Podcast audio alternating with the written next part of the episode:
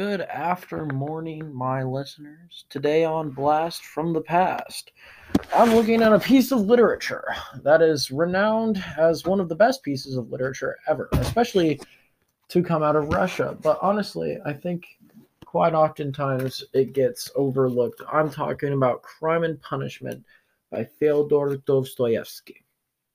I'm going to start off with some initial thoughts. Uh, at first, I was very intrigued to read this book because I heard a lot about it from Jordan Peterson um, on some, you know, lectures about why it's a great book, why you should read it.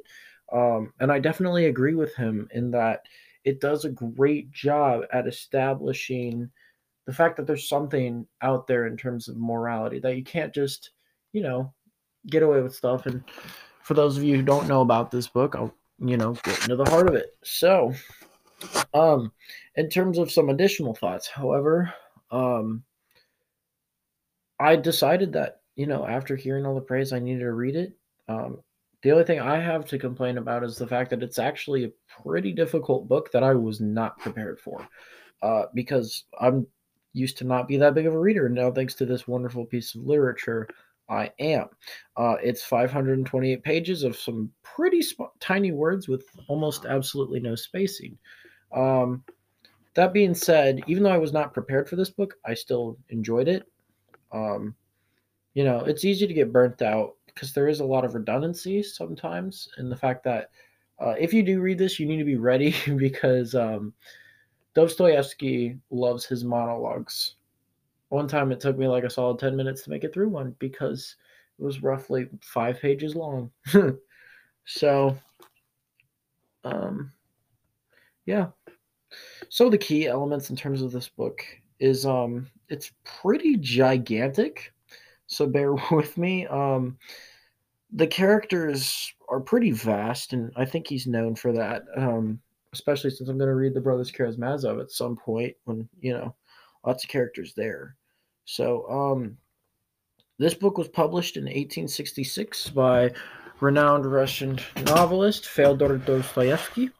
Um, the reason why I say its publishing date is because this book is quite unique in that it was written in six separate installments, known altogether as a serial. Um, there's a large array of characters, but for the sake of time, I'll just go through the main characters. Of course, you got to talk about Raskolnikov. That's what everything in this book revolves around. Um, he essentially finds himself in a bit of a pickle. He's a failed law student. His family is going into some pretty big debt um, they're dealing with that. So he results to, oh, you know, there's this old lady named, oh goodness, what's her name? Elena Ivanova, more on her later. But he essentially comes up with the idea that, hey, she's the scum of the earth. You know, there's no reason for her to be here. I can take her money. Everybody wins, except for her, obviously, but, you know, she's old anyways. Um, but the very interesting to think about with Raskolnikov and just Dostoevsky in general is he does a great job at having purpose behind the names of people. So as I'm going through these characters, of course I'm going to go through the origins of their name. In Russian, Raskol means schism or split. This is important to the story, obviously, because, you know, at the start, Raskolnikov battles with the inner terror on whether or not he should murder Ivanovich. And later on, because he does murder her, he has to deal with the psychological turmoil of it, leading to a split of his normal state to a very ill state. Um, let's see, just go through my notes here really quick. Um, oh, another interesting thing is to think about the out about his outlook on life, which you can see from his article that he published. He used to be a journalist, and I believe. Um, and he essentially, in this article, establishes that there's two types of people the ordinary and the extraordinary. And um, he believes that these extraordinary people aren't ordinary, obviously, but he believes that they have the ability to bend laws to their will because when they do that, good things happen. Now, you learn this quite later on in the book, but you can definitely see how Raskolnikov sees himself as extraordinary, especially at the beginning, because he sees that hey, even though legally speaking, you know everything's illegal in terms of killing people, but um, oh goodness. Um, sorry, I have brain fog, short term memory loss. I don't even remember what I was talking about, so I'm just gonna move on. Um, oh yeah, we were talking about Raskolnikov and all that. But it's evident that he thinks of himself as extraordinary, and of course, he applies the logic to himself, and he believes that because he's going to rid the planet of this evil old lady, he's going to get his family out of this bad situation, while simultaneously getting rid of everybody he hates. So, yeah. Unfortunately for him, however, when um, he goes to murder her, her sister, or something like that, sister in law, I don't know. Um, she comes in and watches the murder happen basically and you know he has to kill her too. Um obviously we have to mention ilana ilana ivanova. Uh she's the she's a mean and brutal pawn pawnbroker pretty old. She's known for ripping people off. Um to Raskolnikov and a lot of other people she is the scum of the earth. And killing her to get out of this bad situation is justifiable and you know he then murders her takes her money and really, not much is mentioned about her besides this because uh, she's murdered so early in the story. Um, another really important character is a friend of Raskolnikov's, uh, Razumikin or Dmitry Prokofiev Razumikin. Uh, one additional note on this book is you got to be able to remember a lot of names for the same person. Um, some of the characters have at least like five names. So just always keep that in the back of your head. Anyways, um, when you analyze when you analyze uh, Razumikin's name, Razum comes out to mean reason. Throughout this piece, Razumikin is consistently and he is um, an optimistic voice of reason for Raskolnikov. Um, most of the times, he's very down to earth, and the reader can tell that he really does care about Raskolnikov, even though a lot of times Raskolnikov doesn't care about him. Um, in terms of Raskolnikov's family, he has two very influential family members. His dad isn't around. His mother, Pulchera Alexandrova Raskolnikov, and his sister, Advotya Romanova Raskolnikov. Um, his sister is in a tough spot in that the family is so needy that she is willing to go into it's not necessarily prostitution i won't say that but it's definitely it's a weird marriage situation and you can tell she's really just doing it for the money. Um the guy that she tries to marry is peter peter petrovich luzhin more on him later and um you know rodion is not happy about that oh sorry rodion romanovich raskolnikov is raskolnikov's full name sorry about that um rodion is very much opposed to this marriage and is willing to stop it at all costs as we see at the start of this book because you know he murders uh, the pawnbroker. Uh, his mom is also there for most of the piece, but um, most of the time the two are together. Wait. Ooh, sorry, totally goofed up my script. um, his mom is quite often there. Um, she gets more present there at the end of the book, but most oftentimes, whenever the mother is there in person, it's almost always going to be with the sister. Um, you know, because they travel together, they live together, they they do all that together. Um, so yeah. Um, only three more to go in terms of main characters. There's more after that, but I won't get into them. Um, the next um, character is very he's minor-ish, but he definitely leaves a big imprint on the story in terms of just the way that events happen. Um, our next character is Simon Zakharovich Marmeladov. Marmeladov's name, which I mean, you can hear the marmalade in the name, but it can be translated to marmalade, which is generally seen as pleasurable. Marmeladov's lifestyle strictly revolves around seeking out pleasure at the expense of others, including his own family. Unfortunately for them, or for him, he gets stomped on by a horse because he's too drunk to walk around, and he succumbs to his injuries. But the thing that you have to understand about this is because this event happens, Raskolnikov develops a deeper relationship with his daughter, uh, Sonia. and Sonya's very important.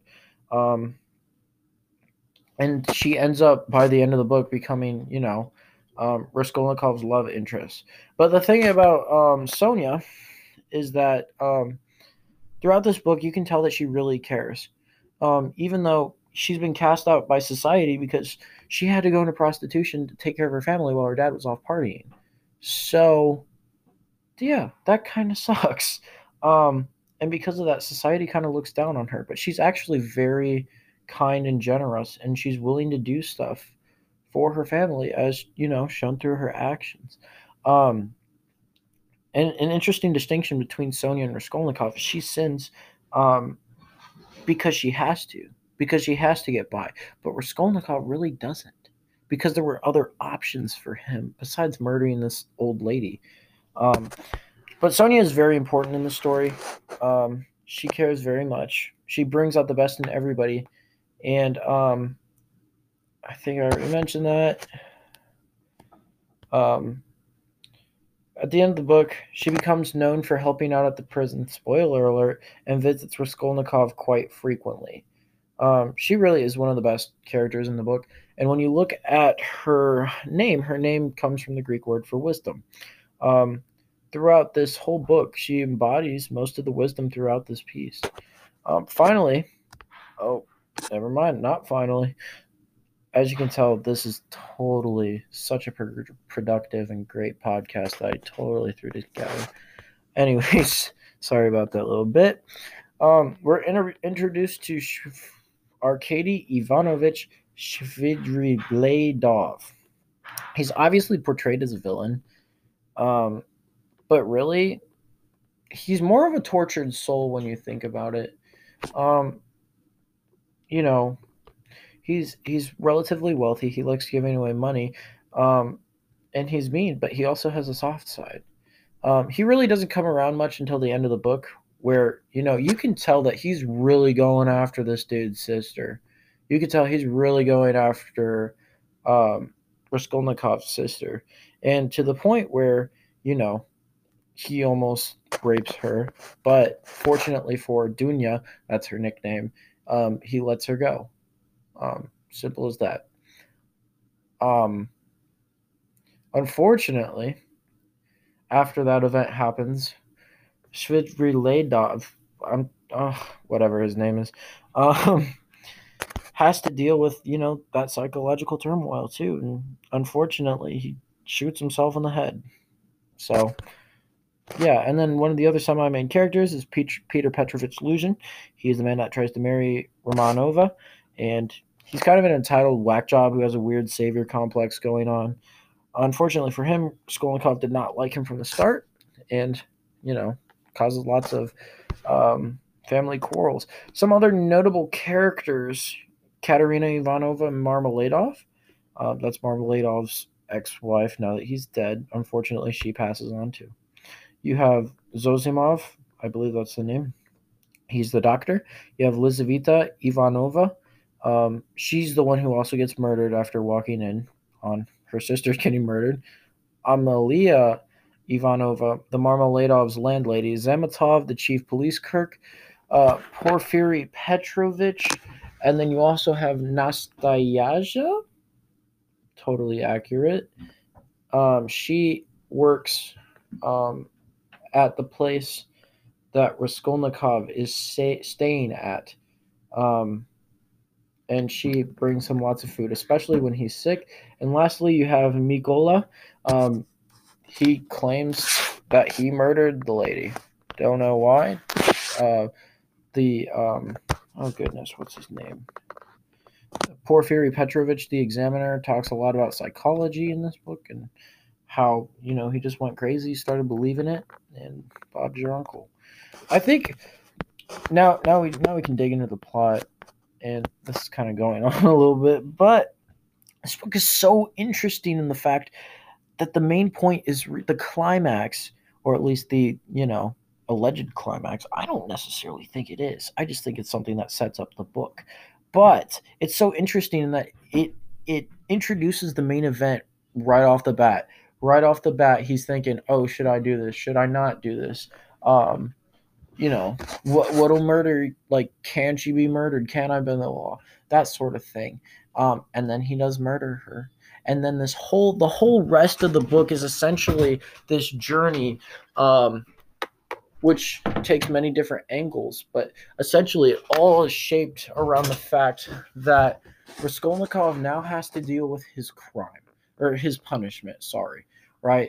And I think one of the main one I mean, obviously as this this book is entitled Crime and Punishment, right? So I think one of the big things is like even though you can get away with a crime, even though you can get away with something, right? Doesn't mean you're not going to go unpunished.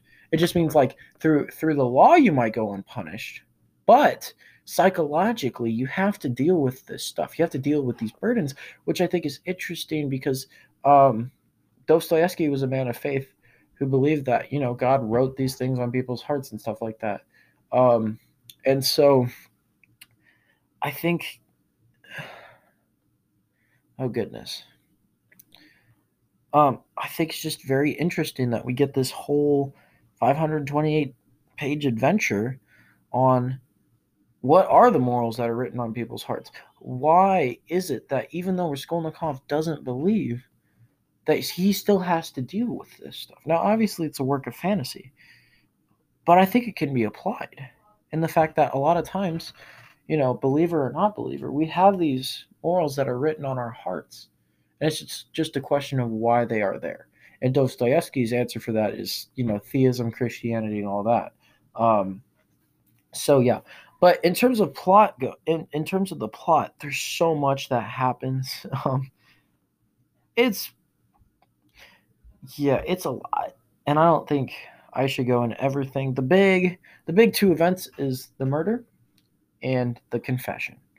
Which, you know, he finally reaches this point at the end of the book where first of all he's been exposed by um, Porfiry Petrovich, the um, the investigator, and you know he finally confesses, and then we get this beautiful epilogue. Like, let me just say, like, the ending this to this book was something there was something about it just reading the last 20 or so pages just reading the epilogue that just made me smile and like cry. It's like this weird blender mix of emotions.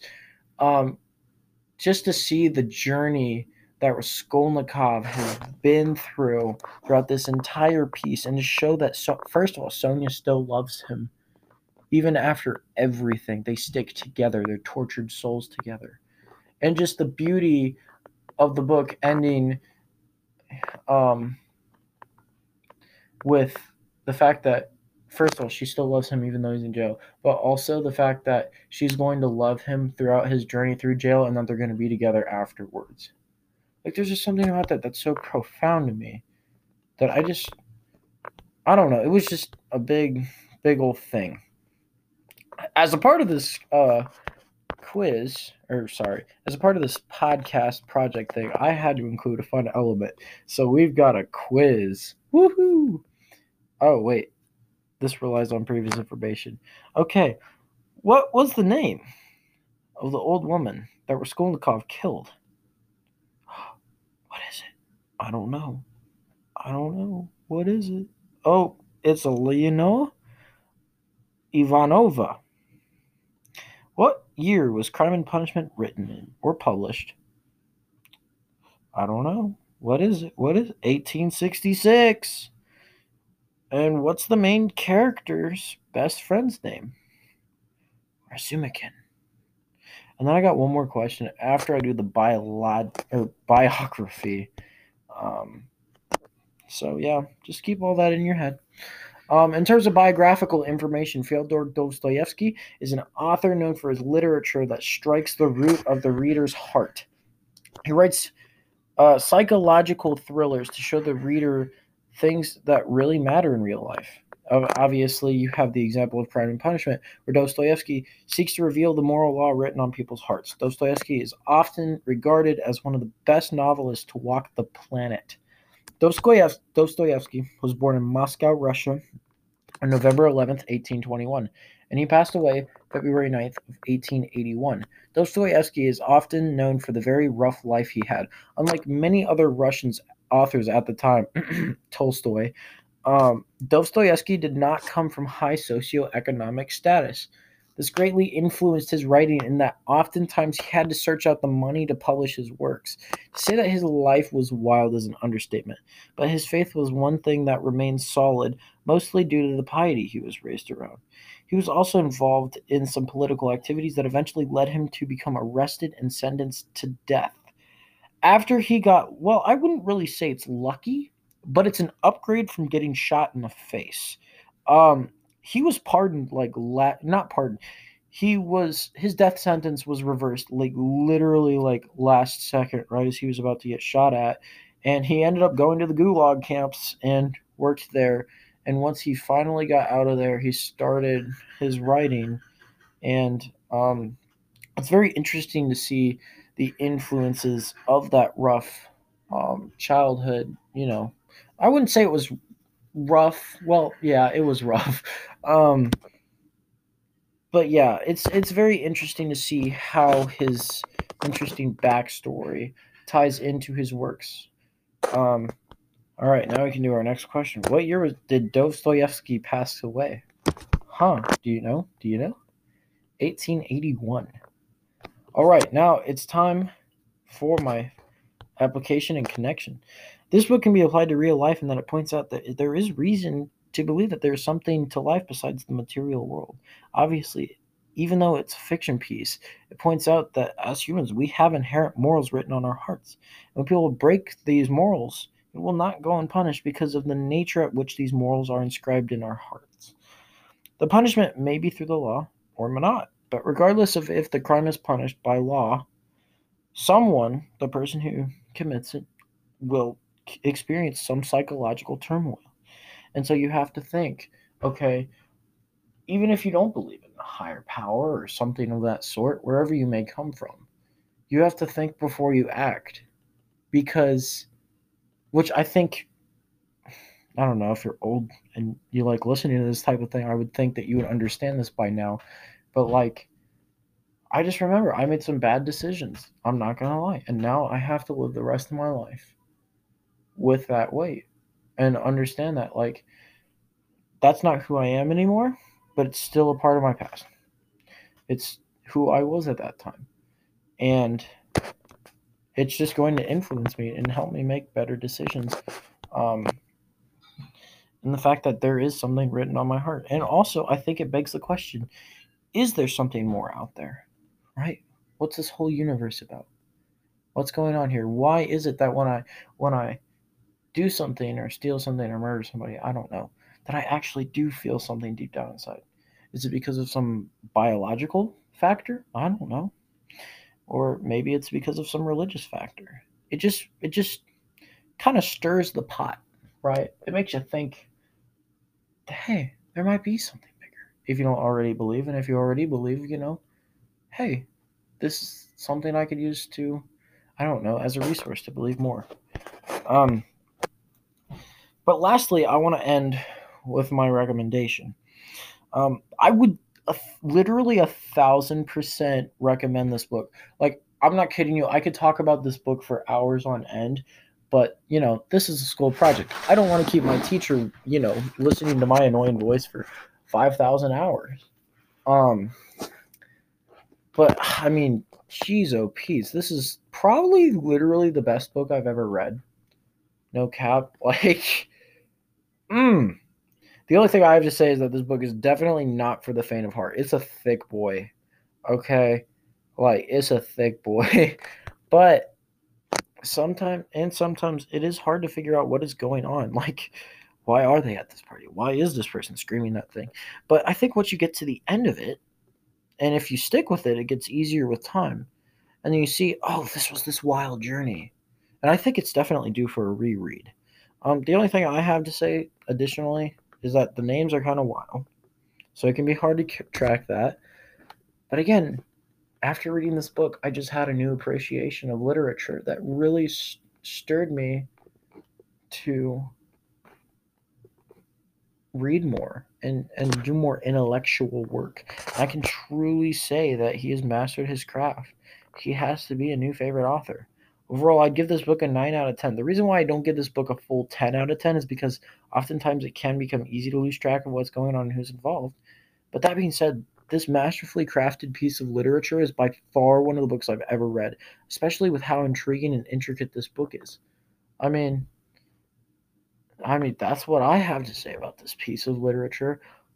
Like, seriously, go buy a copy. I got mine for like less than five bucks and read it. Because, you know, what else do you have to do? What else do you have to do? Watch TV? Watch TikTokers only like that? Anyways, this is kind of redundant to the conversation.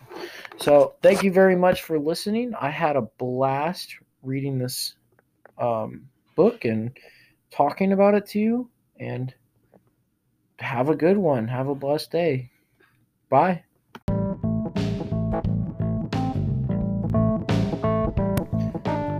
Thank you very much for listening to this episode of Blast from the Past. Um, I won't be uploading here much, I'm not gonna lie. Um, but I'm just really thankful to have this opportunity, and you'll see me in another quarter. So, have a good day.